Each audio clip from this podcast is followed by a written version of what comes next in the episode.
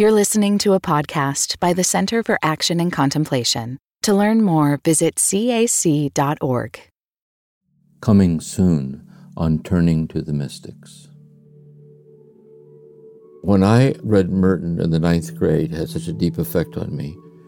And uh, I graduated from high school and entered and lived there in the community and got to sit with him personally. And I saw him as a living mystic. He held the lineage of the Christian mystical tradition. He's the one who led me into these classical texts that we've been studying here. And so with Eckhart, when I read Eckhart, I just access to one translation at the time. I could tell he said beautiful things. You know, for example, he says the eye, the E-Y-E, the eye. The eye with which I see God is the eye with God, which God sees me. I like that. But I couldn't see how it fit. So I, I want to say this, though. Let's say, like Reiner Schürmann says, he risked under the guise of speculative mysticism, under the guise of this metaphysical language, which we'll look at, the joy without a cause. And what we're after here in the podcast is the joy without a cause. So I'm going to be emphasizing that when we hear Eckhart say things, we'll hear it and give examples where we can say, I've experienced that.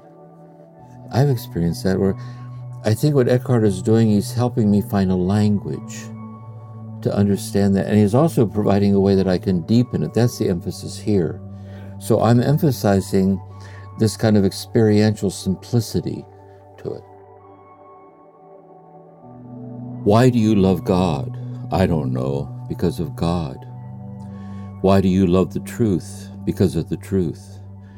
Why do you love justice? Because of justice. Why do you love goodness? Because of goodness. Why do you live? My word I do not know, but I'm happy to live. So I, I, think here a lesson that he bears witness to in himself, and he invites us to uh, be faithful to, is knowing just that life, for all of its troubles, for all of its troubles, that it's a gift to be alive and real in the world, that it's a gift. And we should honor that gift, therefore, and watch over it and be responsible for it and uh, fidelity to the gift of life itself. But notice too, there's a subtle point here in this passage. Because when he says, Why do you love God? He says, I don't know, then answers, Because of God. And then at the very end, Why do you live? He says, My word, I don't know. But I'm glad to be alive. So he's suggesting that in the gift of life itself, and in the gift of our love for God, there's something in the love of God, our love for God, that we don't know. And there's something in the gift and the miracle of our life that we don't know. My word, I don't know. This I don't know is going to be very important for Eckhart. The mystery of the I don't know in the hidden depths of what we do know.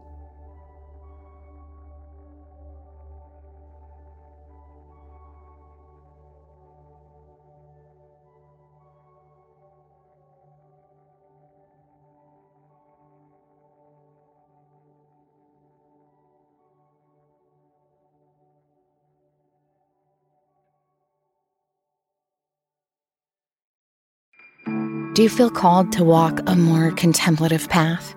The Center for Action and Contemplation is an educational nonprofit supporting the journey of inner transformation. Our programs and resources will help grow your consciousness, deepen your prayer practice, and strengthen your compassionate engagement with the world. Learn more about our resources, such as publications, podcasts, email series, and events at www.cac.org.